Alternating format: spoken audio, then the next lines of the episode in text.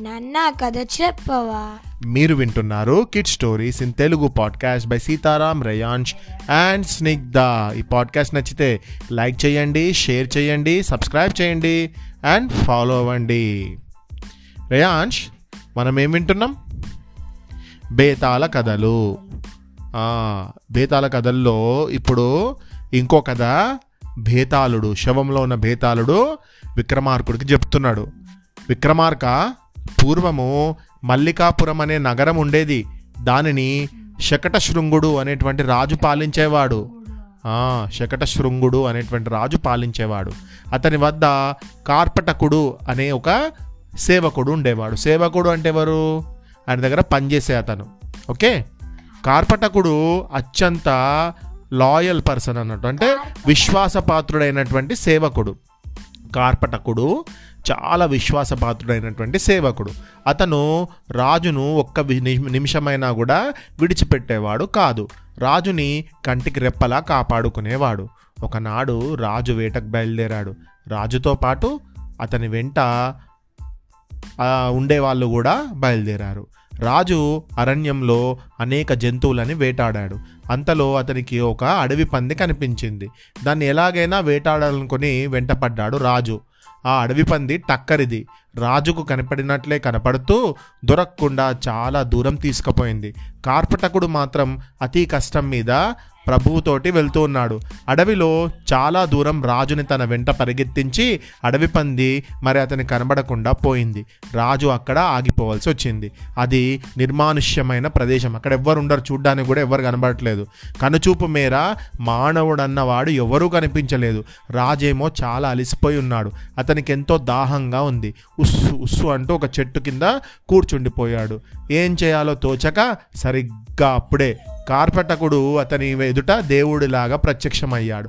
ఊరికే ప్రత్యక్షం కావడమే కాకుండా రెండు ఉసిరికాయలను ఇచ్చాడు. రాజు ఆత్రంగా వాటిని తిన్నాడు. అతని దాహం తీరింది. ఉసిరికాయ తినగానే అతని దాహం తీరింది. శరీరంలోకి కొంచెం శక్తి ఉత్సాహము చేరాయి. సేవకుడైన కార్పటకుడి భక్తి విశ్వాసాలకు అతనికి ఎంతో ఆనందించాడు. అడవి పంది ఇక మరి కనపడదని చెప్పి తెలుసుకొని తన పట్టణానికి బయలుదేరిపోయాడు. కొన్ని నా కొన్ని కొన్ని ఏళ్ళు గడిచాయి. ఒకరోజు శకటశృంగ మహారాజు కార్పటకుడిని తన దగ్గరికి పిలిచాడు. ఏ కార్పటక నువ్వు స్వామి భక్తి అంటే నీకు రాజు అంటే ఎంతో ఇష్టం. అందుచేత నా మనసులోని కోరికను నీకే చెబుతున్నాను. నువ్వే నా కోరికను సాధించగలిగే సమర్థుడివి. అందుకని నిన్నే ఈ పనికి నేను నియమిస్తున్నాను అని నీకు ఒక పని చెప్తున్నాను. ఆ పని నా కోసం చేసి పెట్టు అని చెప్పంటాడు. ఆజ్ఞాపించండి మహారాజా అన్నాడు కార్పటకుడు వినయ విధేయతలతో. సింహాల దేశాధిపతి ఉన్నాడు. అతని యొక్క కుమార్తె చాలా అందమైనది. విద్యాధికురాలని నేను విన్నాను. అలా విన్నప్పటి నుంచి ఆమెను నేను పెళ్ళి చేసుకోవాలని అనుకుంటున్నాను. నువ్వు ఆ రాజు వద్దకు వెళ్ళి ఆమెను నాకిచ్చి పెళ్ళి చేసే విధంగా మాట్లాడి ఒప్పించాలి. వెళ్ళు కార్యం సఫలం చేసుకొని రా అని అతన్ని పంపించాడు. కార్పటకుడు ఒక వర్తకుని ఓడ అంటే ఒక వర్తకుడు అంటే బిజినెస్ చేసే అతని యొక్క ఓడ సింహాలం దేశం వెళ్తుంది అని అని తెలుసుకొని దాని ఎక్కాడు. మధ్య తోవలో ఒక పెద్ద తుఫాన్ వచ్చేసింది.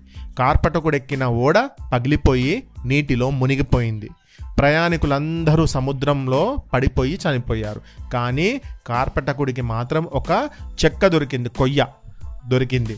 దాని సాయంతో నీళ్ళలో కొట్టుకొని రాసాగాడు. కొంతసేపలా ఆ చెక్కను పట్టుకొని ప్రయాణం చేశాక నీటిలో ఒక తీగ కనిపించింది. అతను దానిని పట్టుకొని అట్లాగే ఉన్నాడు. అది అతన్ని నీటి లోపలికి సముద్రం లోపలికి అడుక్కు లాక్కుపోయింది. నీటి లోపలికి సముద్రం లోపలికి లాక్కపోయింది ఒక తీగ. ఒక ఒక థ్రెడ్ లాంటిది. నాగలోకానికి చేర్చి వదిలి వదిలి వదిలించింది. అక్కడికి ఎదురుగా ఒక గుడి ఉంది. లోపల నాగలోకం ఉంది. ఆ నాగలోకం దగ్గరికి తీసుకెళ్ళింది. అతను నీటిలో మునిగి రావడం వలన కలిగిన శ్రమను తీర్చుకుందామని ఆ దేవాలయంలోకి వెళ్ళాడు కార్పటకుడు. అక్కడ పడుకున్నాడు కాసేపటికి. ఆ దేవాలయానికి ప్రతిరోజు చాలామంది నాగకన్యలు అంటే పాము ఆడపాములు అక్కడికి వస్తాయి.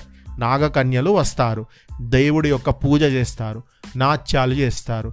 వీణ వాయిస్తూ శృతిబద్ధంగా పాటలు కూడా పాడతారు. అలాగే ఆ వేళ కూడా కొందరు నాగకన్యలు వచ్చి సంగీతం పాడుతుంటే ఆ శబ్దాలకు కార్పటకుడి కళ్ళు చెవులు అదే శబ్దాలు విని డిస్టర్బ్ అయిపోయినాయి మెలకువ వచ్చింది వెంటనే.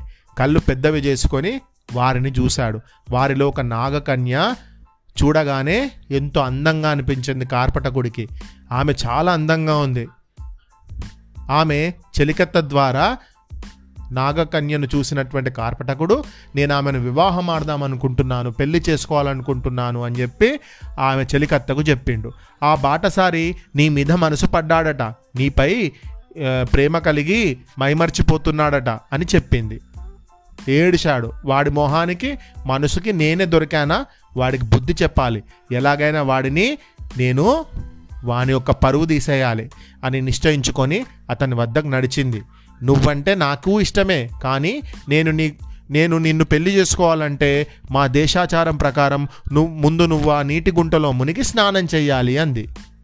ఓహ్ అదెంత పని అనుకున్నాడు కార్పటకుడు. క్షణం ఆలస్యం చేయకుండా అక్కడ ఉన్నటువంటి ఒక గుంటలోకి దూకాడు. అంతే ఆ నాగకన్య మహిమ వల్ల కాబోలు. అతను నీటిలో మునిగిందే తడువుగా తన ప్రభువు పాలించే మల్లికాపురంలోని ఒక కోనేటి నీటిలో తేలాడు. అతని ఆశ్చర్యానికి మేరలేదు. వెంటనే ప్రభువు చేరుకొని జరిగిందంతా అతనికి తెలియపరిచాడు. అంటే ఆమె ఎక్కడికి వచ్చిండో అక్కడికి వెళ్ళిపోయింది ఇప్పుడు. సింహాల దేశం సముద్రంలో పడిపోయింది కదా. కానీ ఈ నాగకన్య వల్ల మళ్ళీ వాళ్ళ ప్రభు దగ్గరికి వెళ్ళిపోయిండు. ఆ నాగకన్య మహిమ వల్ల కాబోలు అతను నీటిలో మునిగిందే తడువుగా తన ప్రభువు పాలించే మల్లికాపురంలోని ఒక కోనేటిలో తేలాడు. అతని ఆశ్చర్యానికి మేరలేదు. వెంటనే ప్రభువుని చేరుకొని జరిగినదంతా అతనికి తెలియపరిచాడు. రాజు చాలా ఆశ్చర్యపడి నువ్వు చూసిన స్త్రీని నాకు చూపించమని అడిగాడు. అప్పుడు కార్పటకుడు తాను మునుపు వెళ్ళిన మార్గములో రాజును తీసుకువెళ్ళి నాగలోకమందలి దేవాలయం చేర్చి ఆ నాగ కళ్యాణను కూడా చూపించాడు. కార్పటకుడు అంతకుముందు మోహి ఇష్టపడ్డటువంటి ఆ నాగకన్య నిజంగానే ఎంతో సౌందర్యంతో వెలిగిపోతుంది. మిగిలిన వారి మధ్య ఆమె ఎంతో అందంగా కనిపిస్తుంది రాజుకు కూడా. ఆమె రాజును చూసిందే తడువుగా రాజు అంటే ఇష్టం ఏర్పడింది ఆమెకు. అతనికి ముందుకు వచ్చి రాజా నీకేది కావాలంటే అది నేను ఇవ్వగలను. దయ ఉంచి నువ్వు నన్ను పెళ్ళి చేసుకో అని అన్నది. రాజుని చూడగానే ఇష్టపడ్డది. కార్పట కూడా అంటే పని చేసేవాడు కదా. వాడిని చూడగానే ఇష్టపడలేదు. అంటూ వేడుకుంది. ఆమె మాటలకు రాజు ఓ సుందరి ఇతను నా కొడుకు వయసులో ఉన్నాడు. నాకంటే అన్ని విధాల గొప్పవాడు. ముందు అతని అతన్ని నువ్వు పెళ్ళి చేసుకో అన్నాడు కార్పటకుడిని చూపిస్తూ.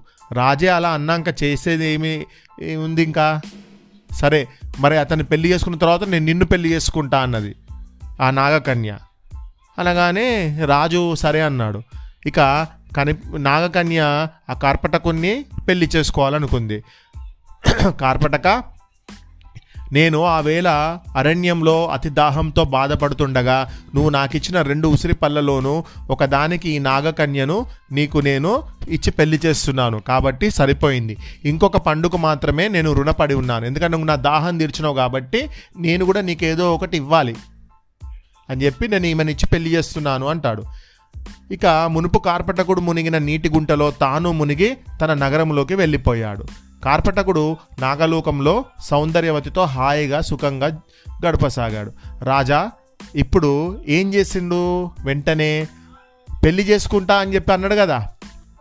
కానీ చెప్పేసేసరికి నువ్వు ఇతన్ని పెళ్ళి చేసుకో అని చెప్పిండు. రాజు మునిగేసరికి వెంటనే తేలిండు. ఎక్కడికి? తన రాజ్యంలోకి తేలిపోయిండు. కార్పటకుడు మాత్రం ఆ నాగకన్యతోటే పెళ్ళి చేసుకొని హాయిగా ఉన్నాడు అక్కడే. మరి ఇప్పుడు భేతాళుడు అడుగుతున్నాడు విక్రమార్కుడిని రాజా వీరిద్దరిలో ఎవరిద్దరిలో? కార్పటకుడును ఇంకో ఆ మహారాజు ఇద్దరిలో ఎవరు చేసినటువంటి ఉపకారం గొప్పదో నిర్ణయించి చెప్పు. సమాధానం తెలిసి కూడా చెప్పకపోయావో? తెలుసు కదా ఏమవుతుంది నీ తల ముక్కలవుతుంది అంటూ హెచ్చరించాడు భేతాళుడు విక్రమార్కుడేమీ అంత కఠినమైన ప్రశ్నలా అనిపించట్లేదు. అప్పుడే వెంటనే నోరు తెరిచాడు విక్రమార్కుడు. బేతాళ శకటశృంగుడు రాజు కార్పటకుడు అతని వద్ద సేవకుడు. సేవకుడు స్వామి భక్తిని ప్రదర్శించడం అతని విధే తప్ప అదనపు గొప్పతనమేమీ కాదు. అంటే ఎప్పుడైనా కూడా లాయల్గా ఉండాలి. వర్క్ చేసే వాళ్ళు ఎవరైనా కూడా తన ఓనర్కి లాయల్గా ఉండాలి. కనుక అరణ్యములో దాహముతో ఉన్న రాజుకు కార్పటకుడు ఉసిరి పండ్లను ఇచ్చుటలో ధర్మమే ఉంది. కానీ రాజు ఈ మేలుని మర్చిపోవడము ఆ మేలును రుణంగా మర్చిపో రాజు అనేటువంటి వాడు ఏం చేసిండు? ఈ కార్పటకుడు చేసినటువంటి మేలుని చాలా గొప్పగా ఫీల్ అయిపోయిండు. అంతేనా? రాజు ఈ చేసిన మేలును మరవకపోవడము ఆ మేలును రుణంగా భావించి ప్రత్యుపకారం చేసి తీర్చుకోవడము అతని చిత్తశుద్ధికి విశాల హృదయాన్ని ఇంకా ఈక్వాలిటీ సమాన భావాన్ని తెలియజేస్తాయి. అందుచేత కార్పటకుడు చేసిన ఉపకారం కంటే శకటశృంగ మహారాజు చేసిన ప్రత్యుపకారమే చాలా గొప్పగా ఉంది అని చెప్పాడు. "హ, నిజమే అని అంగీకరించాడు భేతాళుడు. విక్రమార్కుని మౌనానికి మళ్ళీ భంగం కలగడంతో అతని తల మీదనున్న శవము శవంతో పాటు భేతాళుడు కూడా మళ్ళీ వెళ్ళి మర్రి చెట్టుకు వేలాడారు. కథ నచ్చిందా? ఓకే.